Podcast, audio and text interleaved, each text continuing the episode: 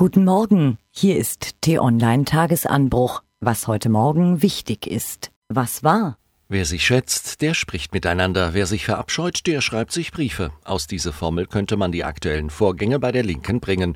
Oder ganz einfach auf ein Wort Machtkampf. Sarah Wagenknecht droht mit Rücktritt. Sie sieht keinen Sinn darin, ihre Kraft und ihre Gesundheit in permanenten internen Grabenkämpfen mit zwei Parteivorsitzenden zu verschleißen. Allem Ärger zum Trotz, Bartsch und Wagenknecht wurden gestern Abend wiedergewählt.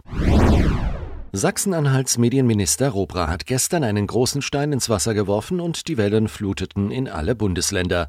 Die ARD gehöre radikal umgebaut, meint der CDU-Mann. Was steht an? Nun haben wir wirklich lange genug gewartet. Jetzt sollen die Herrschaften bitte mal Gas geben. Mehr als drei Wochen nach der Bundestagswahl laden CDU und CSU heute erstmals offiziell die FDP und die Grünen ein, um über ein Jamaika-Bündnis zu sprechen.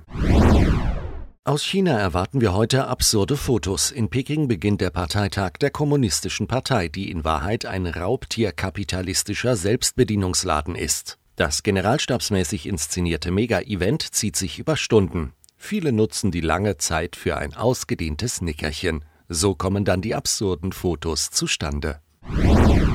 Heute vor 40 Jahren erlebte unser Land einen Tag, der es in seinen Grundfesten erschütterte den blutigen Höhepunkt des deutschen Herbstes. Nach der Entführung von Arbeitgeberpräsident Hans-Martin Schleyer stürmte die GSG 9 kurz nach Mitternacht in Mogadischu die gekidnappte Lufthansa-Maschine Landshut, erschoss drei Terroristen und befreite 86 Geiseln. Die dramatischen Ereignisse des Terrorjahres 1977 könnt ihr in einem detaillierten Dossier auf t-online.de nachlesen. Übrigens, das Landeskriminalamt Niedersachsen fahndet bis heute nach drei untergetauchten RAF-Verdächtigen.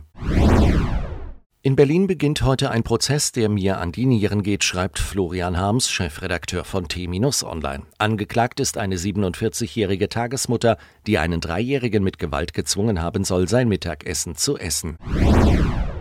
Frauenfußball ist viel ehrlicher als Männerfußball. Frauen heulen viel weniger rum, liegen nie am Boden. Mit dieser Wahrheit hat Bundesliga-Trainer Nagelsmann im Sommer für Aufsehen gesorgt. Nationalspielerin Tabea Kemme fügt nun eine weitere Wahrheit hinzu. Welche? Das liest ihr ab heute Mittag auf t-online.de. Was lesen? Wie fanden denn nun die Passagiere der Air Berlin Maschine in Düsseldorf die spektakuläre abgebrochene Landung, die ein Pilot bei seinem letzten Anflug durchgezogen hat? Mehr Informationen dazu findet ihr unter t-online.de. Viele ärgern sich über Kratzer und Macken auf ihrem Smartphone. Ein flüssiger Displayschutz, der sogar Hammerschläge aushält, klingt zu gut, um wahr zu sein. Ist es leider auch, wie ein aktueller t-online.de Test zeigt. Was fasziniert uns? Rationalisten aufgepasst. Heute gibt es was fürs Herz.